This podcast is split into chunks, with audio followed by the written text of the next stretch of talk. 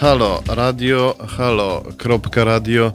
Ja się nazywam Tomasz e, Piątek. Halo.radio to jest nasz adres internetowy, gdyby ktoś chciał nas e, znaleźć w internecie, a ponieważ nas słuchacie, to prawdopodobnie już nas znaleźliście, chociaż są też inne możliwości, ale głównie przez internet się nas słucha. Słucha się nas także w serwisie YouTube, gdzie można nas oglądać. Jesteśmy transmitowani na Facebooku.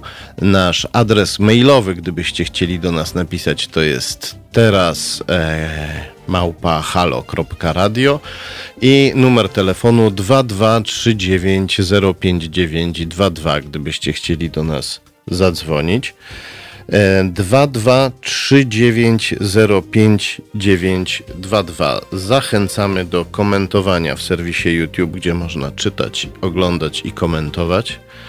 I e, zachęcamy oczywiście też do tego, żeby nas wspierać finansowo, ponieważ e, gramy za darmo, w tym sensie, że nikt z Was nie musi płacić, ale każdy może coś zapłacić, bo jeżeli nie będziecie płacić, jeżeli nikt nie będzie płacić, no to w pewnym momencie też przestaniemy, przestaniemy grać i wtedy będzie ciężko, bo w żadnej innej rozgłośni w Polsce nie posłuchacie tego, o czym możecie posłuchać tutaj. My mamy taką dość e, szczególną zasadę redakcyjną, przyjęliśmy w Halo Radio, że, e, że mówimy prawdę i e, w przeciwieństwie do innych mediów, które albo kłamią, jak to media rządowe, albo e, mówią e, takie ostrożne półprawdy, jak to media prywatne. My, e, my jesteśmy radiem obywatelskim i, i mówimy prawdę. Jesteśmy jednym z nielicznych mediów, które, które mówią prawdę i myślę, że za prawdę warto zapłacić parę groszy, dosłownie parę złotych miesięcznie po to, żeby tę prawdę ciągle słyszeć. Będziemy e, za chwilę rozmawiać o niezwykłej aferze polegającej e, na tym, że certyfikaty e, SSL, czyli certyfikaty, czyli oprogramowanie wykorzystywane przy wykorzystywane do zabezpieczania stron internetowych, wykorzystywane do szyfrowania danych przesyłanych e, na te strony internetowe, wykorzystywane do weryfikowania tych stron internetowych, tak żeby każdy wiedział, że łączy się z tą stroną, z którą chciał się połączyć. Otóż e, takie oprogramowanie, takie certyfikaty SSL wykorzystywane przez Sejm Rzeczypospolitej Polskiej, e, wszystko wskazuje na to, że zostały wyprodukowane przez firmę Unizeto Technologies, które, którą kierował bardzo e, przez długie lata e, konsul Rosji w Polsce. W firmie tej pracował również szpieg rosyjskiego wywiadu wojskowego GRU.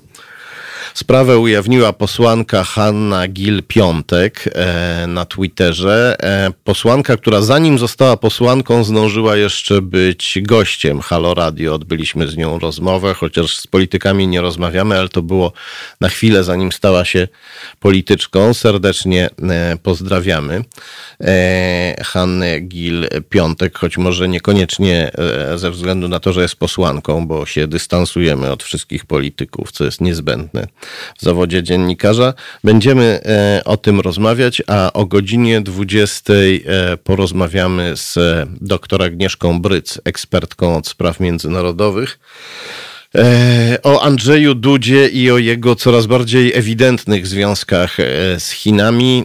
Dzisiaj Polska żyje tym, że prezydent zareklamował E, aplikację społecznościową TikTok, mm, co oczywiście budzi e, silne e, emocje w, w Polkach i Polakach z tej przyczyny, że to jest aplikacja, to jest serwis społecznościowy, za pomocą którego, w którym użytkownicy, przeważnie nastoletni, zamieszczają dosyć głupawe filmiki minutowe, chyba do półtora minut, minuty jest tam limit. Nie wiem, ponieważ byłem na TikToku raz przez chwilę i się wycofałem natychmiast. Chciałem zobaczyć sobie to nowe medium. E, w mojej ocenie to, co tam zobaczyłem, wyglądało jak, e, no jak medium, które na pewno podoba się e, pedofilom, ponieważ zobaczyłem, że tam są filmiki zamieszczane przez jakieś rozfiglowane, nie do końca ubrane, choć też nie do końca rozebrane nastolatki. I już to e, e, wystarczyłoby, żeby skompromitować Andrzeja Dudę. To, że on się w takim serwisie reklamuje, ale sprawa jest znacznie poważniejsza, ponieważ jest to kolejny. E, jest to kolejna chińska firma, którą Andrzej Duda reklamuje, którą Andrzej Duda wspiera. I o I jest to chińska firma, która została oskarżona w Stanach Zjednoczonych o to, że szpieguje swoich użytkowników i przesyła ich dane do Chin. Taką właśnie e, e, e, firmę, taki właśnie serwis społecznościowy, e, bardzo e, frywolny, a równocześnie bardzo podejrzany, także z przyczyn wywiadowczych, strategicznych zareklamował prezydent Rzeczypospolitej Polskiej dzisiaj. I e, to, może, to zabrzmi cynicznie, bo nie należy się cieszyć z takiego nieszczęścia, jakim jest zaraza, ale Andrzej Duda chyba powinien się cieszyć z tego powodu, że jest epidemia, bo to e, sprawia, że ludzie nie, e, nie przeklinają go po prostu, że ludzie nie zwracają uwagi na to, e, nie zwracają większej uwagi na to, na to, co on robi, bo e, tu mamy do czynienia już z czymś. Mm, z czymś naprawdę przekraczającym granice obywatelskiej akceptacji. Jeżeli my się będziemy godzić na coś takiego, że nasz prezydent reklamuje taki serwis, serwis, który nie tylko, na którym nie tylko można zobaczyć e, e skąpo ubrane e, nastolatki, ale serwis, serwis, który szpieguje swoich użytkowników, który jest podejrzewany o to, że robi to dla chińskiego reżimu, to znaczy, że my mamy za nic e, Rzeczypospolitą Polską. To znaczy, że my nie szanujemy naszego państwa, że ono nas nie obchodzi, jeżeli się na to godzimy. Nie możemy się na to godzić. E, to mówię jako publicysta, nie jako dziennikarz śledczy, bo dziennikarz śledczy podaje fakty, a publicysta robi komentarze. Ja w tej chwili komentuję. Nie możemy się na to godzić. O tym będziemy rozmawiać o godzinie 20 z Agnieszką Bryc, a za chwilę porozmawiamy o innej rzeczy, na którą trudno się zgodzić. Porozmawiamy o tym, że e, oprogramowanie wykorzystywane dla celów bezpieczeństwa przez Kancelarię Sejmu Rzeczypospolitej Polskiej jak wszystko na to wskazuje, pochodzi od e, firmy, e, która była kierowana przez konsula Rosji i w której e, pracował szpieg rosyjskiego wywiadu wojskowego Gieru. Ale najpierw Alanis Morissette podziękuję nam wszystkim za to, że jesteśmy tutaj. Halo Radio. Gadamy i trochę gramy.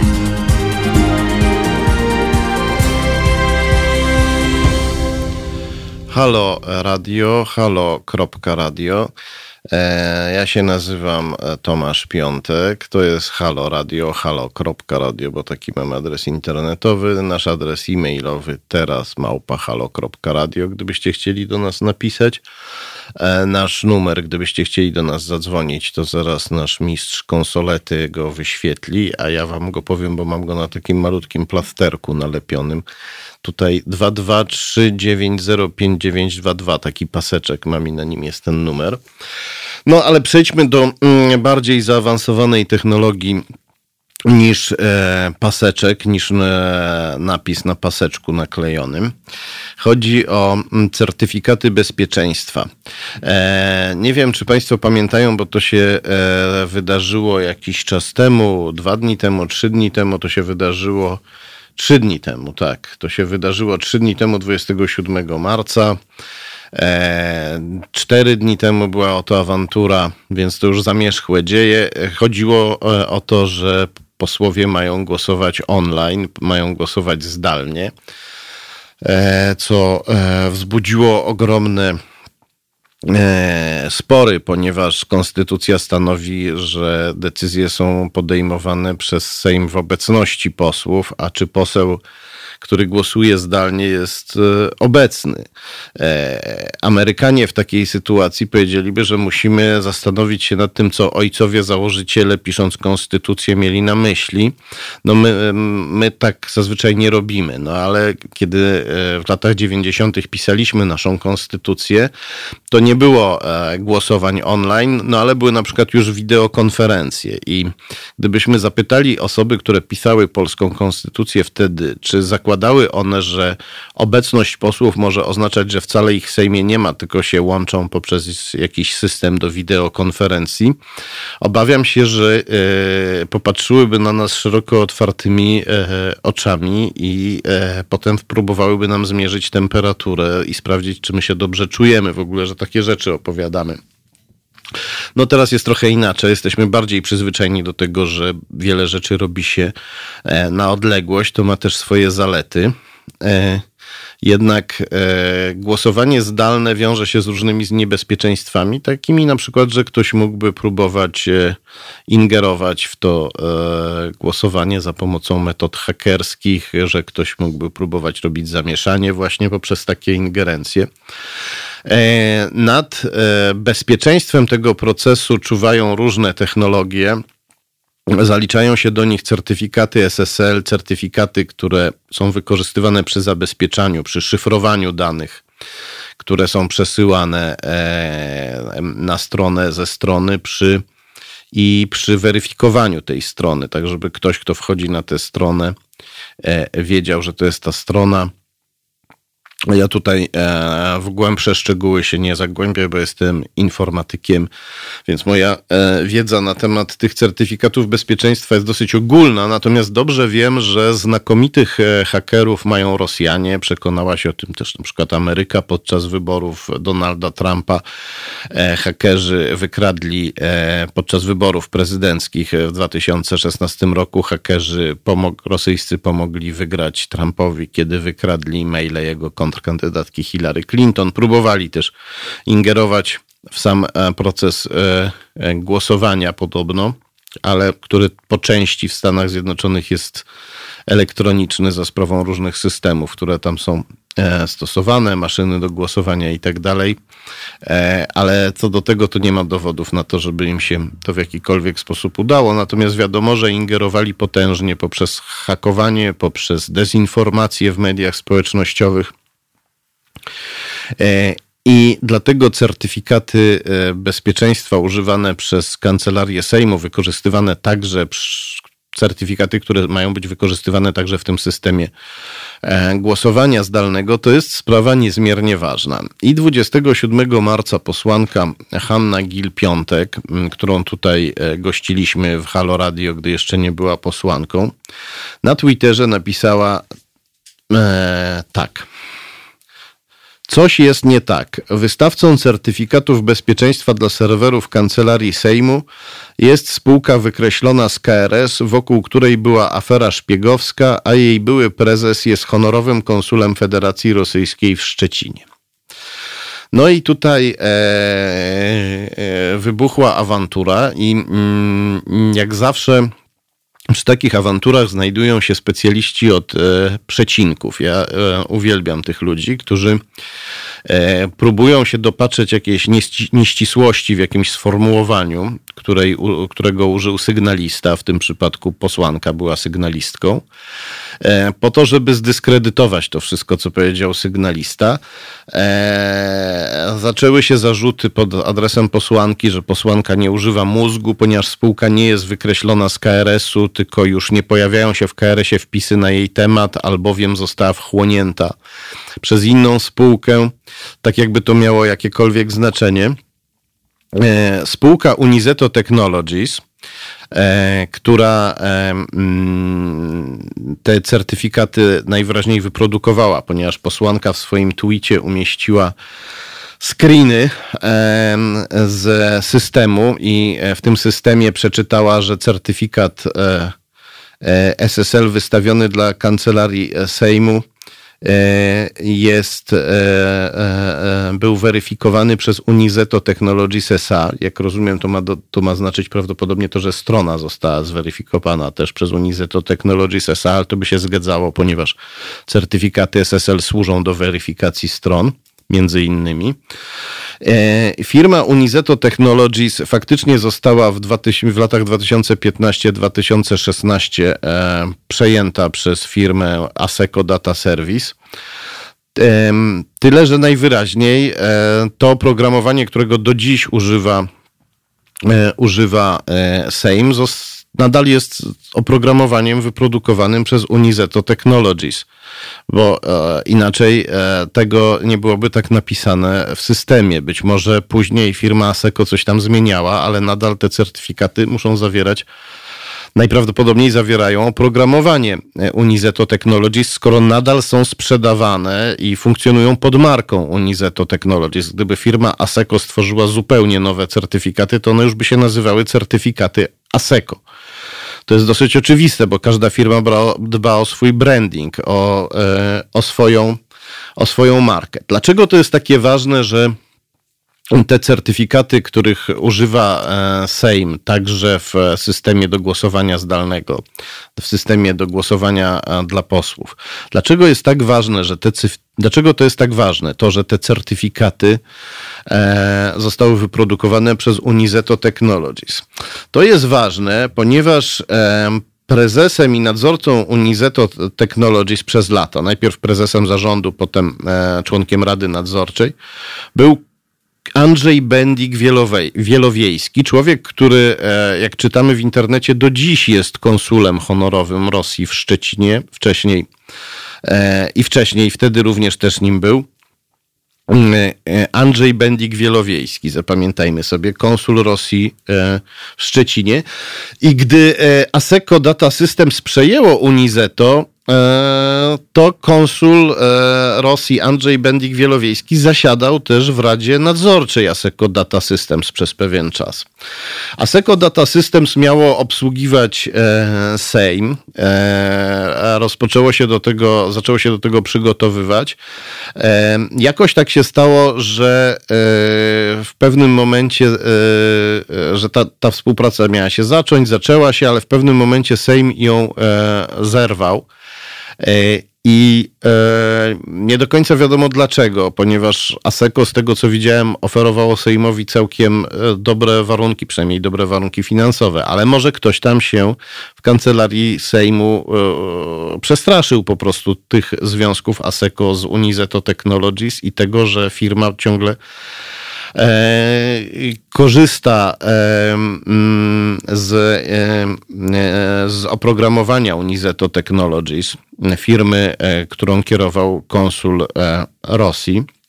Ale to jest optymistyczna bardzo interpretacja, ponieważ gdyby ktoś tam się przestraszył, to siłą rzeczy Sejm przestałby korzystać też z oprogramowania Unizeto Technologies, a nadal korzysta, więc podejrzewam, że powody e, tego, że e, ASECO Data Systems nie prowadzi kompleksowej obsługi Sejmu, którą miała ta firma prowadzić, są, są inne. Natomiast niezależnie od tego, że ASECO Data Systems wbrew zapowiedziom nie prowadzi kompleksowej obsługi Sejmu, to e, nie zmienia tego, że nadal e, Sejm korzysta e, z mm, oprogramowania Unizeto Technologies, które należy do ASECO Data Systems. Sejm zatem Podsumowując, Sejm, niezależnie od tego, jak się tam te firmy zmieniały i czy firma ASECO kompleksowo obsługuje Sejm, czy nie, Sejm korzysta z oprogramowania firmy, którą kierował konsul Rosji.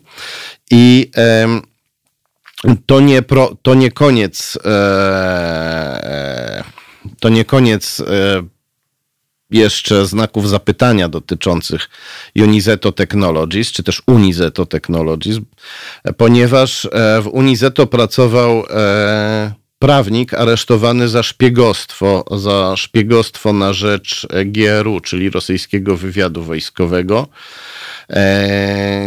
Pracownik e, nie pracował tam długo, pracował krótko, nazywał się Stanisław Szy. E, ograniczamy się do inicjałów z przyczyn prawnych. Został skazany, jeśli dobrze pamiętam, bo w tej chwili mówię z głowy, na 7 lat więzienia, więc to była sprawa poważna.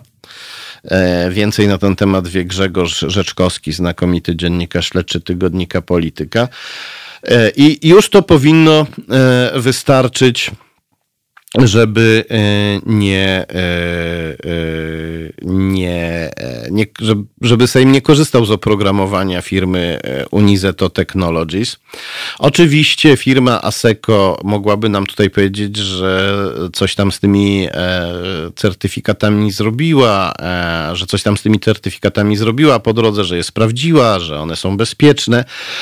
Ja takiej informacji mm, od firmy ASECO nie dostałem, chociaż intensywnie intensywnie korespondowałem z dwoma przedstawicielami tej, e, tej firmy, e, mm, ale wszelkie tutaj zapewnienia ze strony ASECO też e, mm, stoją pod znakiem zapytania, ponieważ szef i założyciel firmy matki, firm, firmy ASECO Poland, do której należy, z której wywodzi się firma Aseco Data System, Systems. Szef tej e, e, i założyciel tej firmy Adam Gural robi dość intensywnie biznesy w Rosji i włożył tam sporo pieniędzy. Więc to też jest kolejny powód, dla których Sejm nie powinien korzystać z tych certyfikatów. E, o tym sobie jeszcze e, porozmawiamy za chwilę, ale e, najpierw Bon opowie nam o tym, jak to jest, kiedy jedyną podstawą życia człowieka jest modlitwa. I faktycznie opowiadamy tutaj dzisiaj w programie o takich sytuacjach, których jeśli się nie zbuntujemy, to już będziemy mogli się tylko modlić.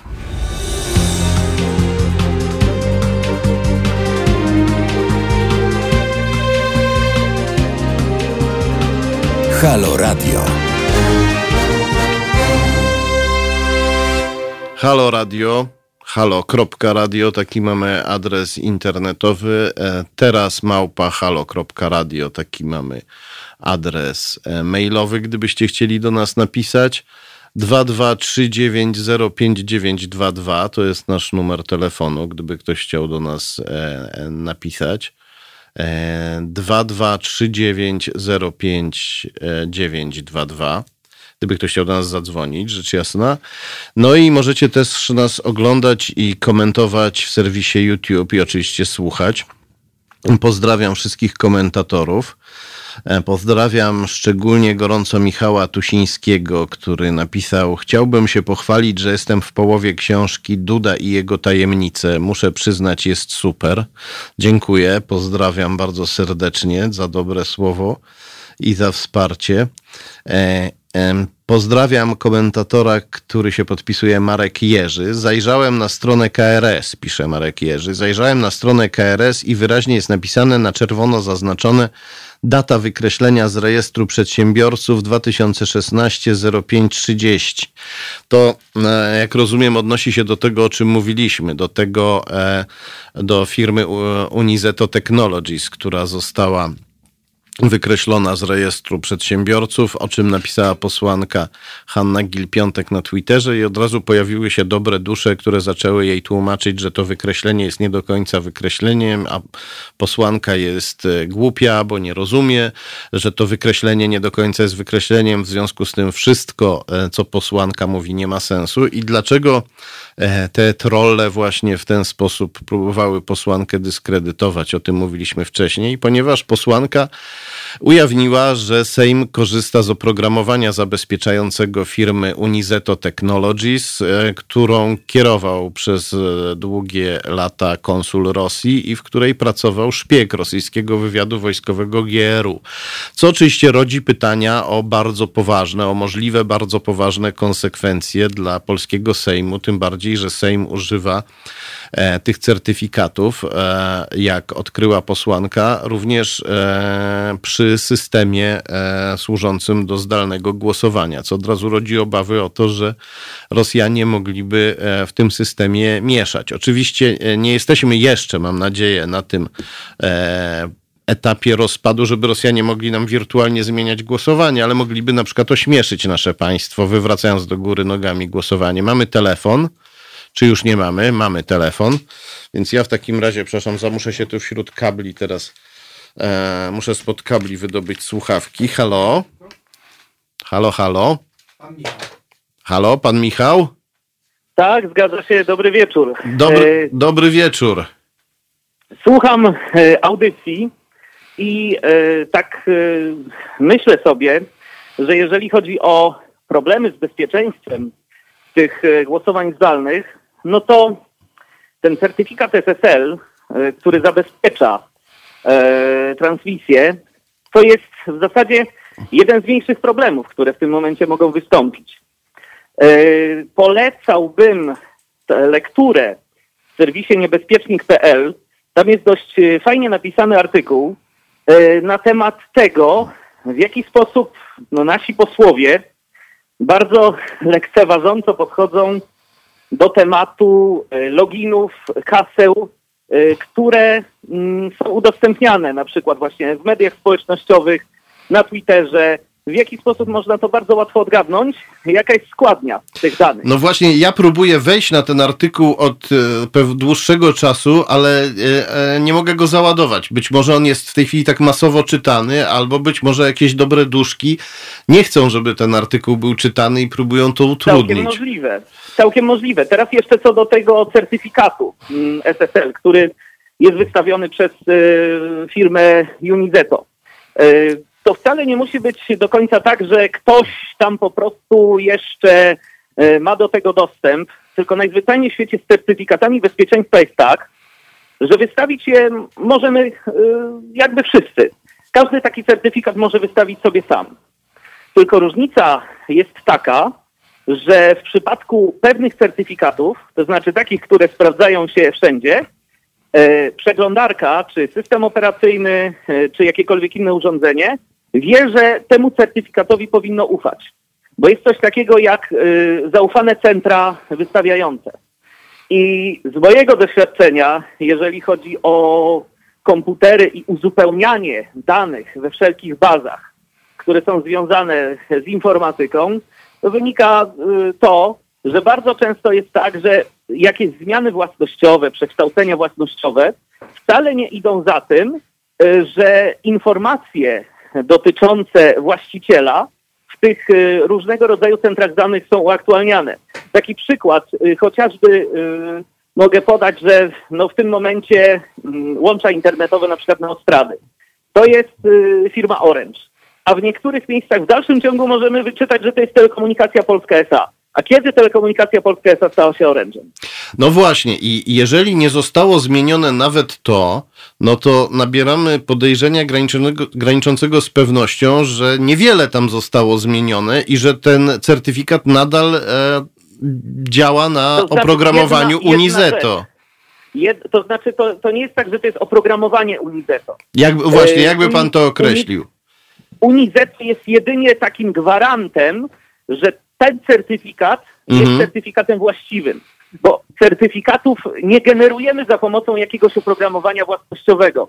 To są otwarte narzędzia, mhm y, w otwartych systemach operacyjnych, które po prostu no, działają na zasadzie kryptografii. Tak? Czyli nieustnie, nie, nieistniejąca firma konsula rosyjskiego gwarantuje nam, że certyfikat, którego używamy jest dobry. To znaczy oni, gwarantu, oni gwarantują tylko to i właśnie to mnie bardzo zastanawia, dlaczego przez tyle lat nikt nie dokonał odpowiednich korekt, bo moim zdaniem w przypadku Unizeto, czyli firmy, którą ja pamiętam od lat, która zajmowała się e, kryptografią, no, oni na przykład też zajmowali się przecież podpisami elektronicznymi. No to, y, to sprawa, y, myślę, że dość ważna. Jedyna moja teoria, dla której e, coś takiego nie zostało zrobione, to to jest to, i szczerze powiedziawszy, w tym szaleństwie jest metoda. Ja do dziś Unizeto kojarzę jako dostawcę m, mm, takiego y, w miarę zaufanego różnego rodzaju certyfikatów i tego typu rzeczy. Natomiast ASECO totalnie nie kojarzy mi się z certyfikatami, totalnie nie kojarzy mi się z kryptografią. Być może po prostu nie zostało to zmienione, zmienione tylko dlatego, żeby y, po pierwsze nie wprowadzać y, zamieszania, jeżeli chodzi o wystawianie tych certyfikatów, no bo te certyfikaty prawdopodobnie trzeba by było wycofać, wygenerować nowe i tak dalej, a to są zawsze e, Koszty. problemy.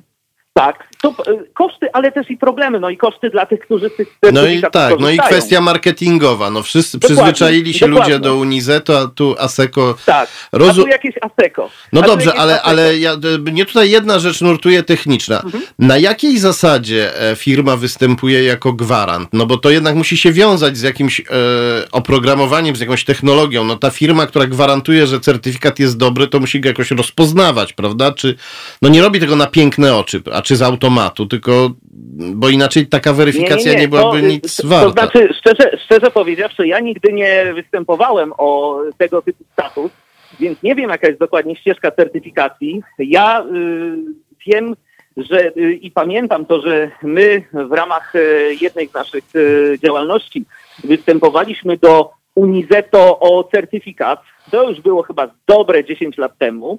To trzeba było tak jak w przypadku na przykład innych firm, e, które generują no, różne certyfikaty, bo teraz jeszcze taka jedna w ogóle ważna rzecz. Certyfikat SSL darmowy, e, który też będzie działał i który będzie akceptowany przez większość e, przeglądarek, możemy sobie wygenerować w ogóle za darmo.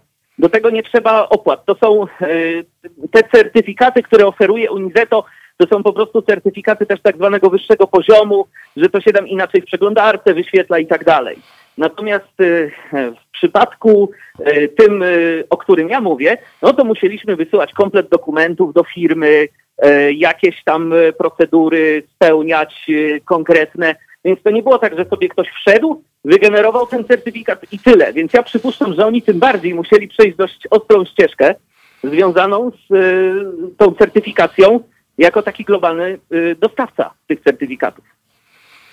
No tak, a y, jak to, ale jak to, jak to, y, co uzyskuje od firmy Unizeto Sejm i jak wygląda, czy też od ASECO, które ten certyfikat Unizeto daje, jak wygląda ten kontakt, przepływ informacji w momencie, w którym kancelaria Sejmu pobiera sobie taki e, e, certyfikat Unizeto, czy gwarancję Unizeto, że... E, Certyfikat. Oni, oni jakby, to znaczy to oni po, potwierdzają, ale też generują certyfikat. No przy, w tym momencie przypuszczam, że generuje to ASECO, no skoro Unize to już nie ma. No, Nie, nie, to mi potwierdził wiceprezes firmy Matki Aseko Poland, że oni sprzedają certyfikaty, nie, nie zaprzeczył, Tak. kiedy go zapytałem, że sprz- czy sprzedają certyfikaty Unizeto. Tak, powiedział, ale każdy je sobie po prostu od nas pobiera ze strony. I Dokładnie tak. I dokładnie tak działają wszystkie te firmy, które tego typu certyfikaty wydają. Jeszcze chciałem zwrócić e, uwagę na jedną rzecz, e, którą właśnie e, w niebezpieczniku wyczytałem, że my nie tylko mamy powiązania e, gdzieś tam powiedzmy ewentualnie z, z Rosją, ale też mamy powiązania ze Stanami. Bo trzeba też e, zadać sobie jedno ważne pytanie, bo certyfikat to jest certyfikat, to jest kwestia, no wiadomo, e, ważna, natomiast jest jeszcze druga rzecz dotycząca tego, z jakiego oprogramowania my korzystamy podczas tych zewnętrznych głosowań, tak? E, Czy głosowań zdalnych. To jest z kolei oprogramowanie amerykańskie. Teraz nie pomnę nazwy firmy, e, natomiast e, szerzej o tym właśnie pisze niebezpiecznik. no tak, i tu można by się uspokajać, że Amerykanie to mniejsze zagrożenie, bo to sojusznicy, ale jednak jest to inne państwo i kiedy tam na przykład Donald Trump zasiada na tronie i to państwo zaczyna fikać koziołki, to my też jesteśmy niespokojni. E, Zgadza się. E, ja jeszcze spróbuję dopytać, bo zaraz musimy e, kończyć, ale Aha. w momencie, w którym kancelaria Sejmu pobiera e, sobie taki certyfikat ze strony Unizetu, to jak rozumiem, jest wymiana informacji między oprogramowaniem Unizetu a stroną kancelarii Sejmu. Bo to inaczej nie miałoby sensu. Bezpośre- bezpośredniej wymiany nie ma, natomiast to działa na tej zasadzie, że w systemie Unizeto istnieje jakiś tam plik, który po prostu jest pobierany i jest pobierany na serwery. Ten plik jest zabezpieczony odpowiednim kluczem, e, który generuje administrator e, po stronie Sejmu. Odpowiednim hasłem. Mhm, rozumiem. No tak, czyli... Oczywiście, czyli- oczywiście, no wiadomo, no, mo, można założyć w tym momencie wszystko, tak? Można założyć, że gdzieś tam powiedzmy jest y, na serwerze Unizeto, czy w tym momencie ASECO jakiś backdoor, który podsłuchuje to wszystko, no ale tak naprawdę, no to, y, to już idziemy w tym momencie w taką ścieżkę, że nie można ufać nikomu. No, e, znaczy nie, nie, nie, nie, nie, nie, nie. Ja nie mówię, że nie można ufać nikomu. Ja mówię, mhm. że nie można ufać oprogramowaniu wyprodukowanemu przez firmę rosyjskiego konsula, w której pracował szpieg rosyjskiego wywiadu wojskowego. e... tylko, w tym momencie tak, tylko w tym momencie tak, oprogramowanie, za pomocą którego generowane są te certyfikaty, nie, są wypro... nie jest wyprodukowane przez nich. To jest, to jest oprogramowanie, e, które jest używane powszechnie, a oni jakby tylko swoją nazwą swojej e, firmy, swojego podmiotu zaświadczają o tym, że ten certyfikat jest ważny. Bo oni się umówili z innymi tam powiedzmy z Google, z Microsoftem, z Apple, że oni po prostu są ok. Rozumiem. E, e, natomiast jest w jakiś sposób e, ta informacja uzyskana od, z kancelarii Sejmu jest przechowywana w otoczeniu oprogramowania, które e, pochodzi z Unizeto. Czy to tak można sformułować? Myślę, że ta informacja może być. Powiem tak, może być, bo, teorety, bo teoretycznie w tym momencie e, ten certyfikat powinien być po, po pobraniu. Jakby ten nasz klucz e, prywatny, on jest zaszyfrowany hasłem. No tak, ale jak wiemy... Jeżeli gdzieś tam sobie leży, no to teoretycznie jest nie do złamania. No to jest wiadomo teoria, tak?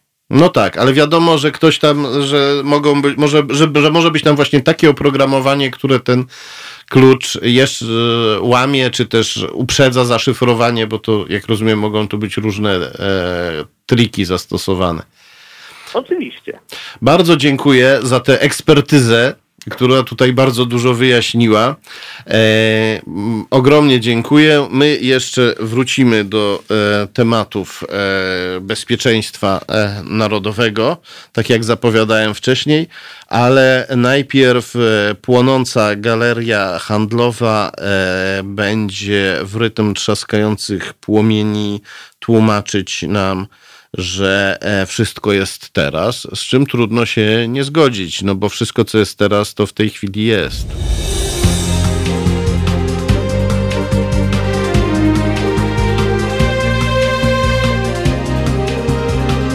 Halo Radio.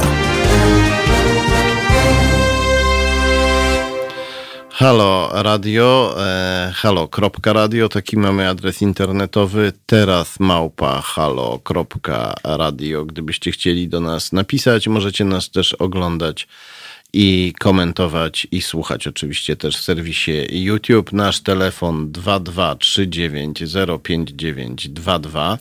Ja się nazywam Tomasz Piątek i też Was gorąco zachęcam do wspierania medium obywatelskiego, do wspierania Halo Radio.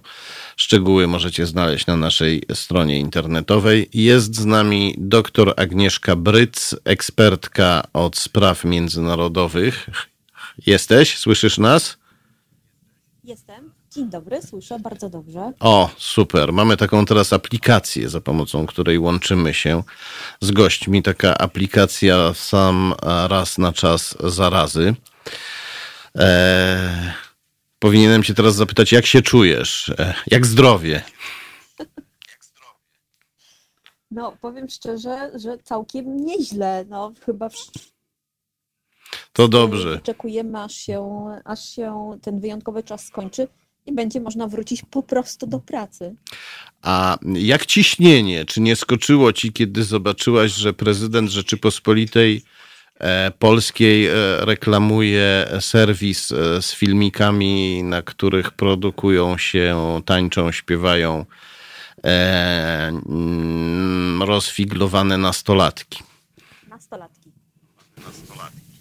No, powiem szczerze tak, ponieważ kawa zwykle zapewnia mi wysokie ciśnienie, tak już podchodzę do tego żartobliwie, ale sprawa jest e, znacznie bardziej poważna, e, chociaż można by powiedzieć, że ja już nie wiem, jak my powinniśmy do tego podchodzić, czy, czy poważnie, czy, czy raczej zasunąć to, znaczy w zasadzie zasłonić to taką, taką jakąś, nie wiem, jakimś takim ogólnym milczeniem i zbagatelizowaniem sprawy, ale w rzeczywistości jest tak, że moja pierwsza reakcja była taka, mm, tak sobie pomyślałam, o Boże, teraz TikTok, my wiemy jaka to jest aplikacja, mm, e, tu nawet nie chodzi o to, że to jest chińska, ale mm, jest to naprawdę bardzo niepoważne medium i w zasadzie skierowane dla tej takiej niewymagającej grupy nastolatków.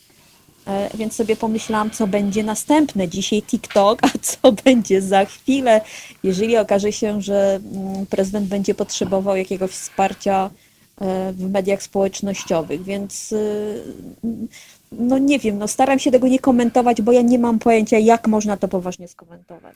No, powiedziałaś, już nie chodzi o to, że to jest chińska aplikacja, a tymczasem e, ja dzisiaj też dopiero e, zacząłem się e, głębiej interesować TikTokiem, bo mnie ten TikTok też zaskoczył. Tymczasem e, aplikacja ta została oskarżona e, w Stanach Zjednoczonych. Toczy się proces przeciwko firmie, do której ta aplikacja należy. Aplikację oskarżono o to, że szpieguje swoich użytkowników i przesyła ich dane do Chin. E, właściciel tej aplikacji, Chang Yiming, składa publicznie hołdy przed chińskim dyktatorem Xi Jinpingiem, nawet się przed nim kaja i korzy, ponieważ jak jedna z jego poprzednich aplikacji została uznana przez reżim chiński za, e, za zbyt mało e, e, zgodną z chińską propagandą. E, mm, wiadomo, że TikTok cenzurował materiały, na przykład dotyczące prześladowania muzułmanów e, w Chinach mimo że niektórzy e, przedstawiciele e, władz TikToka e, na użytek zachodni deklarowali, że nie będą cenzurować, to jednak, to jednak aplikacja cenzuruje informacje niewygodne dla chińskiego reżimu. I nie jest to pierwszy przypadek taki, że Andrzej Duda reklamuje, zachwala chińską firmę, i nie jest to jego jedyne powiązanie z chińskimi e, narzędziami wpływu, propagandy i infiltracji. E, chciałem o tym z Tobą porozmawiać, ponieważ jesteś e, po lekturze książki Duda i jego tajemnice, którą napisałem z Marcinem Celińskim. Tak, znaczy powiem szczerze, że znaczy lektura, ja mam wrażenie, że ona powinna być obowiązkowa dla każdego, kto interesuje się polityką krajową, to po pierwsze. Powinno być lekturą obowiązkową dla każdego, kto interesuje się sprawami międzynarodowymi i chce wiedzieć, jak wygląda nie ta piękna e, polityka, o której mówimy, że jest, nie wiem, przepełniona wartościami, ideami i tak dalej, czyli E, nie mówimy o tej polityce, jaką byśmy chcieli ją widzieć, tylko mówimy o tej brudnej, od strony kuchni, takim, prawda, docieraniu się biznesu z jednej strony i polityki. E, no i niestety o tym jest ta twoja książka. Można by powiedzieć, że ona mocno zmieni każdego idealistę w cynicznego realistę, ale E, powiem szczerze, po przeczytaniu tej książki miałam takie bardzo smutne wrażenie, w zasadzie to tak pozostało ze mną do dzisiaj i cały czas to jakoś próbuję przetrawić. E, ponieważ sama z siebie, znaczy zawodowo zajmuję się polityką zagraniczną Rosji, wiem jak Rosjanie na przykład traktują e, i w jaki sposób przenikają do republik byłego Związku Radzieckiego, jak tam korumpują, E, polityków, korumpują władzę, wnikają czy przenikają poprzez biznes. I tak sobie pomyślałam, że Polska z jednej strony jest dla Chin, bo tutaj o powiązaniach prezydenta z Chinami właśnie piszesz. My jesteśmy trochę taką jakby kolejną republiką poradziecką, tylko już nie Rosji względem swoich byłych państw satelitarnych, ale my trochę jesteśmy takim właśnie państwem w Europie Środkowej dla Chin, e, jednym z wielu, bo przecież absolutnie mało istotnym. Okazuje się, że państwo mało istotne dla Chin jest naprawdę w poważny sposób zinfiltrowane przez biznes chiński, przez politykę i powiązania powiązania takie prywatno-polityczne z przywódcami i z biznesem chińskim. Znaczy, to konstatacja jest bardzo smutna. Pokazuje, że tak naprawdę e, nawet patrząc na to, co jakie decyzje podejmował prezydent Duda, prawda? Znaczy, jakie, jaką działalność podejmował, jak promował y, nie tylko produkty chińskie, ale w ogóle współpracę z Chinami, y, no to jest takie smutne wrażenie, że to trochę tak jak jest, y, nie wiem, funkcja agenta, który ma reklamować swego bardziej potężnego mocodawcę albo kogoś, kto go sponsoruje. No, Taki a, agent e, wpływu, a równocześnie trochę agent reklamowy, jak taki, co to y, ogłoszenia drobne nalepia na tablicach e, w okolicy. Bo tutaj e, rzeczywiście Andrzej Duda nie jawi się nam jako jakiś as wywiadu, który w swoim kraju przemyślnie doszedł na najwyższe stanowisko. To jest e, jego historia opowiedziana w tej książce, to jest raczej historia człowieka, który bez większych skrupułów i trosk prześlizgiwał się od jednego protektora do drugiego, od e, e, Arkadiusza Mularczyka, posła e, PiS, później Ziobrowca, do samego Ziobry. Od Ziobry w ręce Brudzińskiego i, i potem Jarosława Kaczyńskiego przeszedł.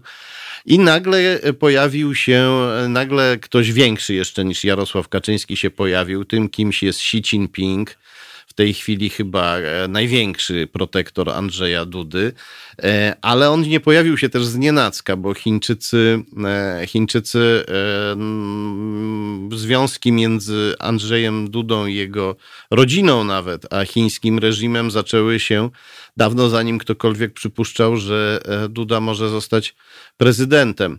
Ja mam taki problem często, ponieważ e, w Polsce mm, jest częściej niż na Zachodzie stosowane takie dwójmyślenie, takie, że e, działania polityka, a jego powiązania to są dwie zupełnie różne rzeczy. I nawet jeśli ktoś na przykład intensywnie robi e, masę rzeczy, które są korzystne dla Rosji, a z drugiej strony ma wokół siebie masę ludzi powiązanych z Rosją, to na pewno jego działania i te powiązania nie mają ze sobą nic wspólnego. Ja miałem do czynienia z takimi argument, z taką argumentacją, kiedy pisałem o Macierewiczu. Byli tacy ludzie, którzy zasadniczo Macierewicza nie znoszą, zwalczają, e, ale bronią się przed myślą, że niszczenie polskiej armii może mieć jakiś związek z, z wieloletnimi powiązaniami Macierewicza z Kremlem. I tutaj e, w, w, w, w przypadku Andrzeja Dudy mam nadzieję, że e, tego rodzaju właśnie absurdalna argumentacja już się nie pojawi, bo te powiązania w przypadku Andrzeja Dudy są e, no, niezwykle proste. E, Jedno jest po prostu no, oczywiste, aż boleśnie oczywiste, ale chciałem Cię zapytać, jak Ty widzisz tę sieć powiązań, tę chińską sieć wpływu wokół Andrzeja Dudy? Jak z Twojej perspektywy to wygląda? Na ile on jest świadomy, mógłby być świadomy tego, w czym uczestniczy, na ile nie jest świadomy? To ja, to ja sobie pozwolę. Jest takie jedno zdanie w Twojej książce, które mm, wprawdzie jest y, otwierającym zakończenie, ale jest najbardziej wymownym. I to jest to, co w zasadzie chyba przyszpili każdego czytelnika, ponieważ to jest taka puenta mm, całej tej historii. I to Twoje zakończenie brzmi tak. W świetle przedstawionych informacji nie wypada pytać, czy Andrzej Duda wie, co robi. Należałoby raczej spytać, jak szeroka jest jego niewiedza. E, Ja mam dokładnie takie samo wrażenie po przeczytaniu tej książki, e, które w zasadzie jest sprzężone z drugą, e, z drugim wrażeniem, w zasadzie z informacją, którą jakby świetnie wyeksponowałeś, czyli tą, że to nie Chińczycy zwracali się do strony Polski, znaczy nie byli najczęściej stroną inicjującą, bo my wiemy, że ta cała historia w znacznym stopniu została, znaczy takim katalizatorem całej historii, czyli powiązań Mhm. e, samego prezydenta, jego środowiska z Chinami. To są między innymi instytuty Konfucjusza. E, I e, w tej książce bardzo dobrze widać, że stroną inicjującą kontakty nie są Chińczycy. No właśnie, tu Są, e, są Polacy, prawda? Czy to jest tak, że to my poszukiwaliśmy I, i, tak? ale, tak, ale y, nie, nie był tym inicjatorem bynajmniej Andrzej Duda, który jest jakby nie, jest szczególnie inicjatywny, e, nie jest sprężyną poczynań. E, ale tak, tak było. E, Instytuty Konfucjusza. Tutaj, już tak. słucham? Bo umknęło mi to, co powiedziałaś teraz. Przepraszam, chyba mam jakiś przegłos, ale to prawda. Jego stryjenka była Tak, tak. Jego stryjenka inicjowała, to ona zabiegała o to, żeby w Opolu powstał jeden z pierwszych y, takich instytutów w ogóle w Polsce. I co mnie także zadziwia, że nawet jeżeli mamy, y, jeżeli mamy informację taką, a przecież środowisko akademickie no jednak nie jest pozbawione specjalistów od, nie wiem, spraw bezpieczeństwa, czy specjalistów w ogóle od polityki chińskiej, a takich mamy naprawdę wybornych. I jeżeli, jeżeli mogliśmy powiązać doświadczenie trochę opóźnione Polski z instytucjami Konfucjusza, z doświadczeniem krajów zachodnich, uniwersytetów zachodnich, w ogóle środowisk na Zachodzie, które wtedy, kiedy my nawiązywaliśmy w sposób taki bardziej masowy kontakty z tą taką, jakby nie było, nie instytucją do końca naukową, ale raczej e, instytucją wpływu e, politycznego i biznesowego Chin, e, to na przykład w świecie zachodnim ten proces się odwracał, prawda? I uniwersytety i państwa rezygnowały i z tych instytutów, i z dalszej współpracy, i w zasadzie przestawały wspierać te instytucje, które angażują się w tak daleko idącą współpracę z Chinami, a u nas proces był ciągle ten odwrotny. Znaczy świat już sobie uzmysłowił, prawda, jakby przyjął do wiadomości informację, że tu nie chodzi tylko i wyłącznie o naukę, czyli to, o czym oficjalnie, prawda, mówimy w przypadku Instytutów Konfucjusza, E, o, a nie chodzi ani o naukę, ani o kulturę, tylko chodzi o prawda, przemycanie wpływów e, chińskich. Świat wiedział, natomiast my odkrywaliśmy dopiero, czyli jesteśmy znowu bardzo gdzieś tam na marginesie tych głównych prądów, powiedziałabym, informacyjnych w świecie zachodnim. I to było przykre, powiem szczerze. Tutaj dla na użytek słuchaczy e, podsumujmy. Instytuty Konfucjusza to są placówki, które rząd e, chiński e, otwiera na, w uczelniach, w uczelniach zachodnich, w uniwersytetach całego świata. One teoretycznie mają służyć promocji kultury chińskiej i języka chińskiego w e, innych krajach świata, ale tak naprawdę są narzędziami propagandy chińskiego reżimu, propagandy infiltracji i szpiegowania. I dlatego są w tej chwili zamykane na zachodzie. No i tak się składa, że e, stryjenka Andrzeja Dudy, Krystyna Duda, przez lata robiła propagandę dla promowała i propagowała Instytut Konfucjusza w Opolu na Politechnice Opolskiej. No i e, tam na otwarcie tego instytutu w 2008 roku przybył e, młody podsekretarz stanu z kancelarii prezydenta Lecha Kaczyńskiego, Andrzej Duda. Nikomu się jeszcze nie śniło, że będzie prezydentem, ale przybył tam i w tym momencie przybył na Politechnikę Opolską, kiedy tam przedstawiciele chińskiego reżimu, wysocy całkiem wysocy dygnitarze partii komunistycznej z Chin przyjechali, żeby e, otwierać ten Instytut Konfucjusza, ludzie powiązani z chińską partyjną bezpieką, z tak zwanym, e, to, to się w Chinach nazywa po, po przetłumaczeniu na polski e, Centralna Komisja Kontroli Dyscyplinarnej, ale to jest akurat ta służba, której Chińczycy boją się najbardziej. To jest, to jest przerażające, szczególnie jeśli się to skonfrontuje z tym, że Andrzej Duda mówi całymi długimi tekstami, które są jakby e, wyjęte, przeklejone wręcz z propagandy Instytutów Konfucjusza. Zachwala nam e, nowy jedwabny szlak, czyli e, wielki chiński projekt polegający na tym, że my za nasze ciężko za, zarobione pieniądze, których zaraz będziemy mieć coraz mniej, mamy e, wynająć chińskie firmy, żeby one wybudowały połączenia drogowe, dzięki którym Chińczycy jeszcze bardziej będą zalewać nas chińskimi towarami, przez co my będziemy mieć jeszcze mniej pieniędzy. Ja się zastanawiam, jak Andrzej Duda chce się z tego wytłumaczyć swoim wyborcom, z tego, że szczególnie teraz, kiedy idzie recesja, jak on chce im e, po, wytłumaczyć to, że zamierza zabrać im miejsca pracy, żeby dać je Chińczykom ale czy, czy w takim razie on w ogóle musi się tłumaczyć? Ja mam wrażenie, że nie ma takiej potrzeby, bo mm, raczej to jest elektorat, który nie, nie wnika w zawiłości polityki międzynarodowej czy powiązań, y, nie wiem, na styku biznesu i polityki, ale ja mam wrażenie, że to, co może być taką narracją, zresztą ona się teraz jak najbardziej przewija, znaczy z nią teraz mamy do czynienia między innymi w polskich mediach, a mianowicie taką, że to Europa sobie nie radzi z pandemią y, COVID-19, natomiast fenomenalnie radzą sobie Chiny. No i to jest przerażające kłamstwo.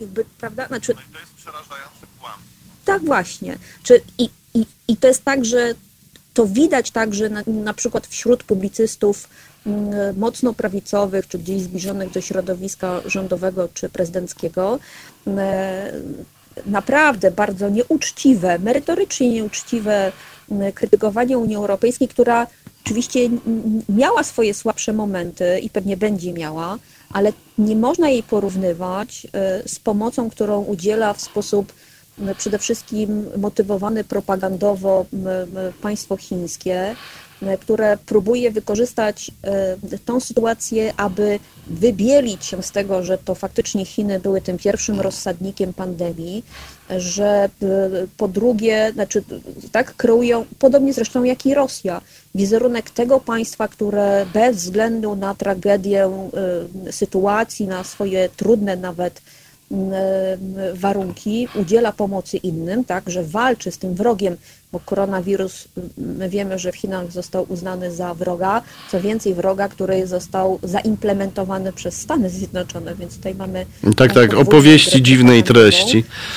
E, im... Opowieści dziwnej treści, ale, ale wszystko, wszystko to zmierza do tego, że na przykład takie państwa, które gdzieś są na obrzeżach, czyli nie są w tym głównym mainstreamie, nie wiem, takiej narracji, czy w ogóle mm, idei europejskiej, prawda? Czyli jeszcze e, nie czują tego, po co są w Unii Europejskiej, czyli jest tak jak Polska, jesteśmy na obrzeżach. No i w takich państwach jak Polska, gdzie mamy rządy e, skłonne do populizmu, gdzie mamy naprawdę przesycenie właśnie taką narracją mocno propagandową i populistyczną, mamy takie hasła, które prawda, mają tutaj namacalnie pokazywać, udowadniać, że ta zła Unia jest prawda, tą, która nie udzieliła pomocy mm, Włochom, natomiast to Chiny udzieliły pomocy Włochom. Więc bądźmy jak Chiny. To Chiny sobie poradziły w sposób skuteczny z pandemią, Unia Europejska sobie nie poradzi. No właśnie, i to są, baj, to są bajki na kiju, przepraszam, bo nie wiem już jak to nazwać. W sytuacji, w której e, po pierwsze Chińczycy są, Chińczycy nie Chińczycy. Chińczycy są biedni, nieszczęśliwi ludzie e, e, w, ogromnej mierze, e, pomijając dygnitarzy partyjnych i miliarderów. Chiński reżim doprowadził do tego, że ta epidemia się rozlała na cały świat. Jest w tej chwili na stacje telewizyjne, na, między innymi w HBO Go, można to obejrzeć jest dokument wyprodukowany przez, na podstawie zdjęć nakręconych przez Australijczyków, którzy byli w Wuhan, kiedy się zaczęła epidemia, którzy nie mogli stamtąd wyjechać. E, I na podstawie materiałów dostarczonych przez niezależnych chińskich e, ekspertów, e, wstrząsające filmy kręcone w szpitalach, na ulicach. I tam jest mowa o bohaterskich chińskich lekarzach, którzy narażali swoje E, e, życie e, walcząc z wirusem i narażali też swoje kariery, ponieważ informowali ludzi o tym, że jest zagrożenie, podczas kiedy reżim zabraniał o tym mówić, karał ich za to, że oni sieją rzekomą panikę, zabraniał mówić o tym, że jest epidemia i nieświadomi ludzie zarażali się na potęgę. Gdyby lekarzom pozwolił, gdyby chiński reżim pozwolił leka... Chińs... gdyby chiński reżim pozwolił bohaterskim chińskim lekarzom wykonywać ich robotę, to E, ta epidemia prawdopodobnie nie rozlałaby się na cały świat, tak jak teraz. Ale chiński reżim tego nie zrobił. I dopiero po jakimś czasie chiński reżim przyznał, że epidemia jest i dyktator Xi Jinping przyjechał się lansować z maseczką, pokaz pokazywał się na zdjęciach, ale już było za późno. Więc, e, a teraz niestety nasze władze, prezydent chwali się już bezczelnie wręcz swoimi e, związkami bardzo podejrzanymi z chińskim reżimem. Minister zdrowia Łukasz Szumowski opowiada nam bajki na kiju o tym, że drakońskie reżimy, niestety, proszę Państwa, drakońskie reżimy sobie radzą, tak to określił. Pomoc, e, e, którą dostajemy od Chińczyków, to, jest, to, to nie jest pomoc, tylko to jest import, za który płacimy w tej lub w innej formie. E, pomoc, którą dostała Holandia od Chin, już stała się e, sprawa głośna, to, że e, połowa z maseczek, które dostali Holendrzy, e, jest wadliwa, więc to jest, więc to jest żadna pomoc. I jak to jest możliwe, że w obliczu tak strasznego zagrożenia nie ogarnia nas jakieś opamiętanie, tylko rzucamy się właśnie w te złudzenia propagandowe i nagle chcemy wierzyć w to, że Chiny że chiński reżim, który się przyczynił do tej epidemii, jest dobry, a Unia Europejska, która wydaje miliardy, żeby nam pomóc, nagle jest zła. E, ja rozumiem, że politycy PiS, którzy są antyeuropejscy i antyzachodni, e, to robią, natomiast trudno jest mi uwierzyć w to, że e, tak wielu z nas, którzy doświadczamy od 30 lat dobrodziejstw, które nam e, Unia Europejska e, zaczęła dawać, zanim jeszcze weszliśmy do Unii, zanim Unia jeszcze była Unią, kiedy była, jak jeszcze była wspólnotą europejską. Jak to jest e, e, możliwe, że do tego stopnia żyjemy w wirtualnym świecie propagandy i e, zapominamy kompletnie o rzeczywistości? To chyba się nazywa myślenie magiczne E, daleko, w zasadzie dal, dalekie od myślenia realistycznego. My czasem żartujemy, mówimy, że o ile nie wiem, niektóre państwa mogą mieć swój własny, swój własny realizm polityczny, zwany realpolitik, to w Polsce my mamy realizm magiczny, czyli żyjemy pewnymi wyobrażeniami. Czyli magic, magic realpolitik. Tak, dokładnie, takie myślenie, właśnie magiczny, magiczny realizm polityczny, to jest oksymoron oczywiście, więc warto o tym pamiętać. I on w zasadzie przejawia się w tym, że my wrogów szukamy blisko, to znaczy dla nas, dla aktualnie rządzących, czy w ogóle dla środowisk prawicowych, największym wrogiem jest nasze najbliższe otoczenie, czyli przede wszystkim e, środowisko Unii Europejskiej, w które Polska jest zanurzona. My jesteśmy częścią systemu europejskiego, który my definiujemy jako wrogi, znaczy władze definiują jako wrogie, tak? I to się przedstawia obraz obcego, tego wrogiego, znaczy tego wroga w postaci właśnie Brukseli, tak? I tam mamy całą masę epitetów. Zgniły liberalizm europejski, prawda? Kolejny sojusz, czyli tak, to ma nam przypomnieć... Tak, Eurosojus, Eurokołchos i e, Europa tak niszczona przez gejowski islamonazizm. Dokładnie. Natomiast e, szukamy, i to jest właśnie paradoks, szukamy sojuszników e, bardzo daleko. I bardzo się uwiesiliśmy na sojuszu ze Stanami Zjednoczonymi. On jest oczywiście wartościowy, natomiast my w sposób taki trochę samobójczy, a już z pewnością dla, jakby szkodliwy dla polskiej racji stanu, odciliśmy się od nie wiem, normalizacji relacji z partnerami najbliższymi, tymi w ramach Unii Europejskiej. No i wydaje się, że tutaj z drugiej strony, jakby na tej drugiej flance, rysuje nam się to nieznane dla nas, odległe imperium, jakim są Chiny, jako taki perspektywiczny punkt odniesienia, prawda? Zresztą niedawno odwoływałeś się sam do mm, wywiadu Sroczyńskiego y, w gazecie, y, tak, w gazecie PL z, z mm, Bartłomiejem Radziejewskim. Radziejewski.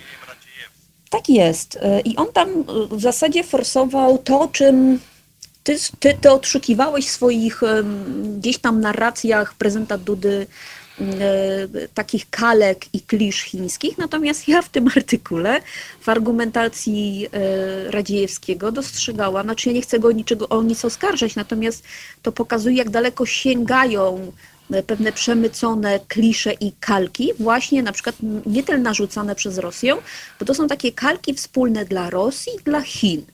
I mm, jeżeli ktoś zajmuje się polityką międzynarodową, to musi się otrzeć o tak zwane prognozowanie, czyli jak wielkie państwa, prawda, gdzieś tam y, próbują modelować swoją przyszłość. No i najbardziej dzisiaj powielanymi scenariuszami, czyli takimi, o których mówi i Rosja, i Chiny, względem oczywiście rozwoju sytuacji w Europie, jest to, że e, jest duża szansa na to, żeby Unia Europejska albo się mocno zdezintegrowała, albo wręcz, żeby się y, rozpadła, ale w kolejnych falach. Tak, po Brexicie jest szansa, że mogą przyjść kolejne. I tutaj w znaczy taką tezę powiela także, powiela także Radziejewski, mówiąc, że no spójrzmy prawdzie w oczy, Zachód jest w stanie, nie wiem, nie chcę powiedzieć rozpadu, decentralizacji, ale tak mówimy o zmierzchu Zachodu, prawda? O tym, że już w zasadzie można krzyżyk postawić na świecie. Ale e, za Zachodem to jest tak, że e, e, co jakiś czas Zachód upada, rozpada się, a potem powstaje. O zmierzchu Zachodu pisał Spengler. Zachód przeszedł straszliwy kryzys w XIV wieku, też za sprawą epidemii czarnej śmierci, po którym rozkwitł. Zachód upadł w sposób straszliwy, kiedy Imperium Rzymskie zaleli barbarzyńcy, e, między innymi Germanie i Słowianie. Germanie teraz są ludy germańskie, stały się narodami, które są no, najzdrowszym trzonem Zachodu. E, ze słowiańskimi poszło trochę inaczej.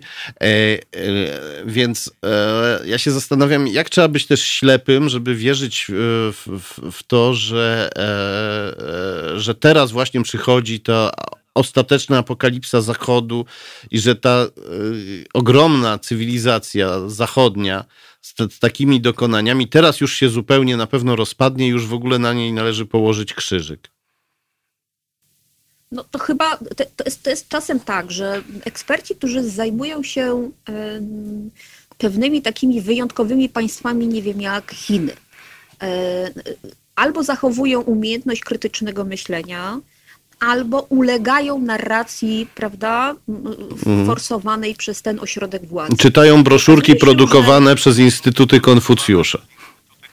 I tak długo czytają, że aż w końcu w nie wierzą. Ja już nie mówię już o samym Radziejewskim, bo to jest inteligentny analityk, E, ja mam wrażenie, że tam po prostu może trzeba byłoby go trochę bardziej uważnie poczytać, żeby zrozumieć kontekst, w jakim się też wypowiadał. Natomiast to, co jest istotne, i Rosjanie, i Chińczycy forsują dzisiaj taki obraz, w zasadzie taki scenariusz, że Polska, która w wyniku kryzysu Unii Europejskiej może, i teraz jest wariant A, wybić się na niepodległość, czyli pod hasłami zachowania suwerenności wobec tej, prawda, tej imperialnej Brukseli, może się po pierwsze dać y, zmarginalizować, czyli nie wiem, zostanie na obrzeżach Unii Europejskiej i raczej będzie przypominała swoim, y, nie wiem, statusie państwa stowarzyszone, a nie państwa tego mainstreamu, albo wręcz doprowadzi do polexitu, ale to będzie decyzja Polski, tylko uwaga, tutaj trzeba trochę inspirować, motywować i popychać. E, w zasadzie ani Rosjanie, ani Chińczycy nie muszą wiele robić, e, bo my właśnie przyjmując, czy w ogóle powołując kolejne instytuty Konfucjusza, zakochując się w pasie, znaczy zakochując się w koncepcji w ogóle takim mirażu E, e, tej wielkiej koncepcji One Belt, One Road, prawda? Jednego pasa, jednego szlaku. U nas to się nazywa nowym jedwabnym szlakiem. To. No więc właśnie, dostrzegając taki, nie wiem, taką szansę, nie wiem, na to, że Polska może być bramą Chin w Europie, oczywiście to wszystko to są mity i bzdury, my w zasadzie próbujemy kreować, a, a, może nie wiem, leczyć nasze własne kompleksy. I tutaj jakby problem polega na tym, że to znowu, to nie Chiny ani Rosja nam robią krzywdę, tylko my y, y, bardzo umiejętnie wpisujemy się, w zasadzie zachowujemy się tak, jak się od nas oczekuje z drugiej strony. Czyli wystarczy być blisko, nie wiem, e, ośrodków władzy, w Polsce, żeby przyjmować narrację, czy to nie wiem, chińską, rosyjską, amerykańską czy izraelską. E, brakuje nam takiego naprawdę dobrze wykształconego mm, zmysłu krytycznego myślenia, zwłaszcza w, w instytucjach władzy. Oczywiście nie mówię, że wszyscy kierują się tym mitycznym myśleniem, ale te osoby, które zachowują trzeźwość myślenia, znaczy one w ogóle nie są słuchane, nie mają przełożenia na, na, na proces decyzyjny. No jest taki, jest taka, taki mechanizm odsiewu, bo niektórych, tak. jeżeli ktoś... E, stara się e, te, tego trzeźwego myślenia bronić, e, e, sypiąc e, faktami, właśnie e, walcząc o fakty, pokazując jak najwięcej, jak najwięcej faktów, to zwalcza się go, to znaczy pomija się go właśnie jako takiego suchego przyczynkarza, pedanta, kogoś takiego, kto tu się czepia jakichś drobnych rzeczy, gromadzi jakieś drobne fakty, a nie widzi wielkiej, wspaniałej wizji Polski jako sojusznika Chin. Na przykład E, czy Polski, która wychodzi z Unii Europejskiej i samodzielnie rozgrywa Rosję we współpracy z Amerykanami, tak ją rozgrywa, że aż daje się Rosji zająć, ale to może nie jest takie złe, bo w końcu Rosjanie to Słowianie, nie? Takie wizje w tej chwili krążą po Polsce. No właśnie, i sami Rosjanie, a także Chińczycy, bo w tych koncepcjach chińskich one też są w znacznym stopniu z, gdzieś tam spójne z rosyjskimi. E, w zasadzie takim optymalnym e, scenariuszem jest taki, w którym Polska znajdzie się w takiej sytuacji, a wydaje się, że my naprawdę zmierzamy w tym kierunku, że trzeba będzie, i to chyba nawet gdzieś tam wybrzmiało w artykule w tym wywiadzie e, dla Sroczyńskiego. W wywiadzie Sroczyńskiego z Radziejewskim tak jest, y, y, wybrzmiało to, że Polska będzie musiała podjąć bardzo taką strategiczną, ja bym powiedziała geostrategiczną decyzję, y, który projekt, na który projekt postawić. Czy wspierać Zachód i między innymi Unię Europejską, a więc tutaj na przykład uznać dominację Niemiec, a z tym miałby każdy populistyczny rząd w, w Polsce problem, albo z drugiej strony wybrać coś, co jest wschodzącą potęgą, coś, co raczej, prawda, my tego nie znamy, więc dla nas jest pewną obietnicą, e, e, tak zwany projekt eurazjatycki.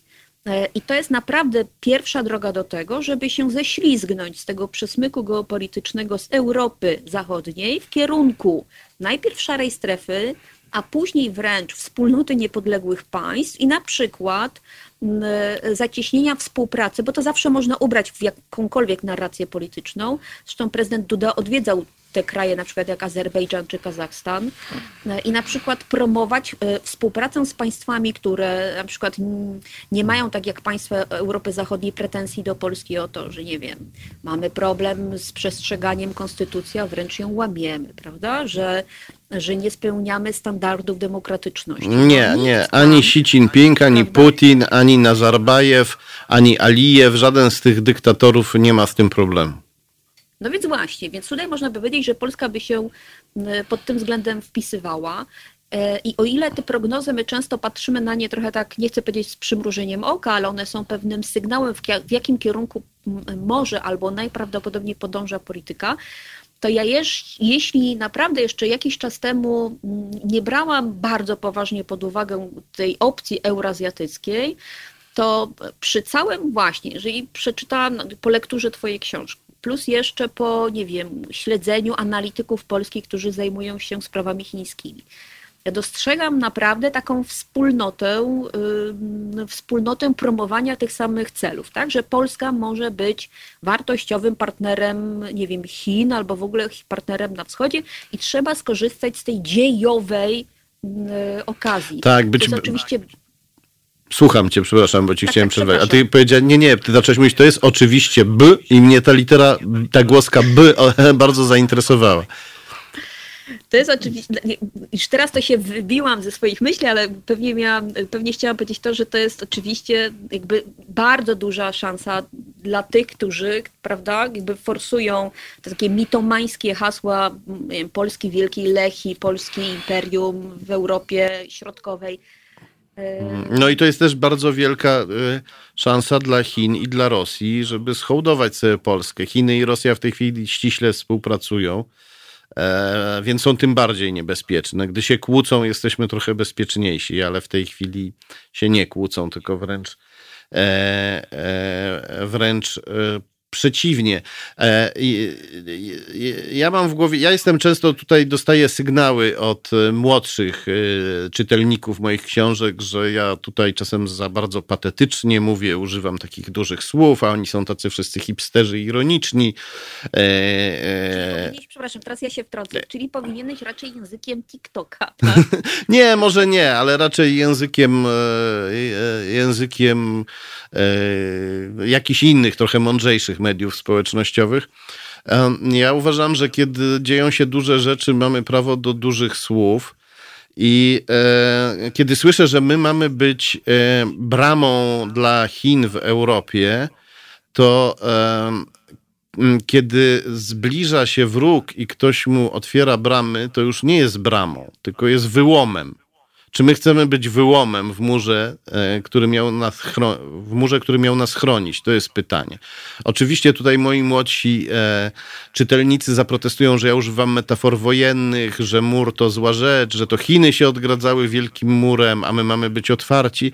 Ja uważam tak, mamy być otwarci dla każdego, kto przychodzi w pokoju, dla każdego, kto przychodzi z nami pohandlować, porozmawiać, tak, oczywiście, ale nie dla e, kogoś, kto przychodzi z takim pomysłem, żeby nas w sposób e, bardzo nieuczciwy orżnąć, albo z takim pomysłem, żeby nas po prostu zdominować i zrobić z nas niewolników. Na to nie, nie, może, nie możemy być na to otwarci. To prawda. Jeżeli popatrzymy na przykład na doświadczenie krajów afrykańskich, E, które przecież od dłuższego czasu stały się taką gospodarczą kolonią Chin. E, one zawsze jakby podkreślały w, w, tłumaczeniu, w tej argumentacji, dlaczego współpracują z Chinami, te same kwestie, które my dzisiaj prawda, podkreślamy, że Chiny są wielką szansą gospodarczą na rozwój danego państwa. To wszystko jakby powiela się w narracji polskiej, że.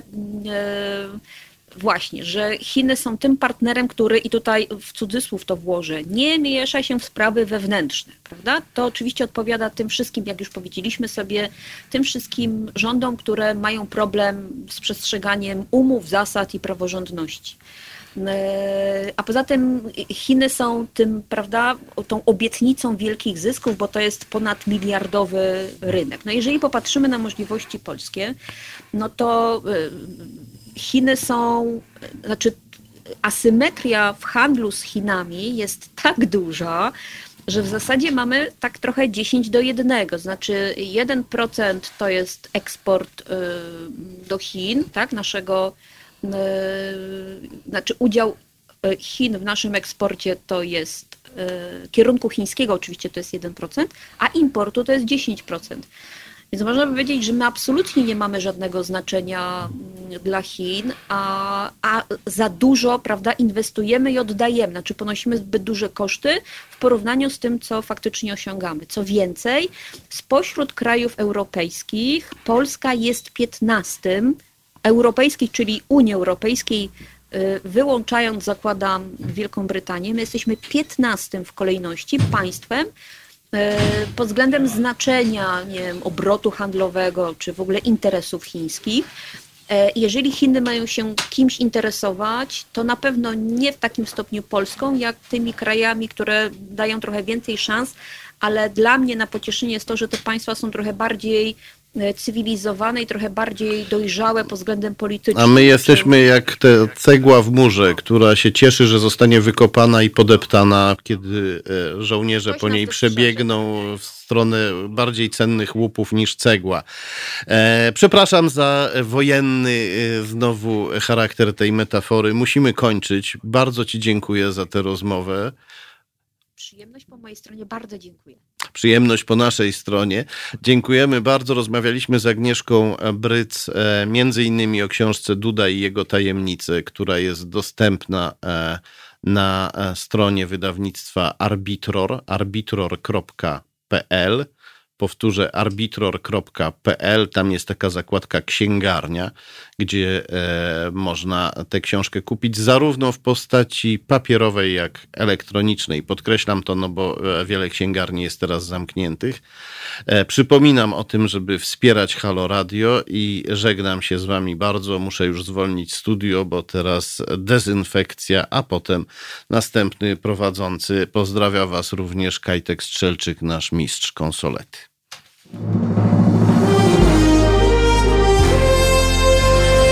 To proste. Żeby robić medium prawdziwie obywatelskie, potrzebujemy Państwa stałego wsparcia finansowego. Szczegóły na naszej stronie www.halo.radio, w mobilnej aplikacji na Androida i iOS-a oraz na koncie Fundacji Obywatelskiej w serwisie www.patronite.pl. Naszym darczyniom i darczyńcom serdecznie dziękujemy www.halo.radio. Słuchaj na żywo, a potem z podcastów.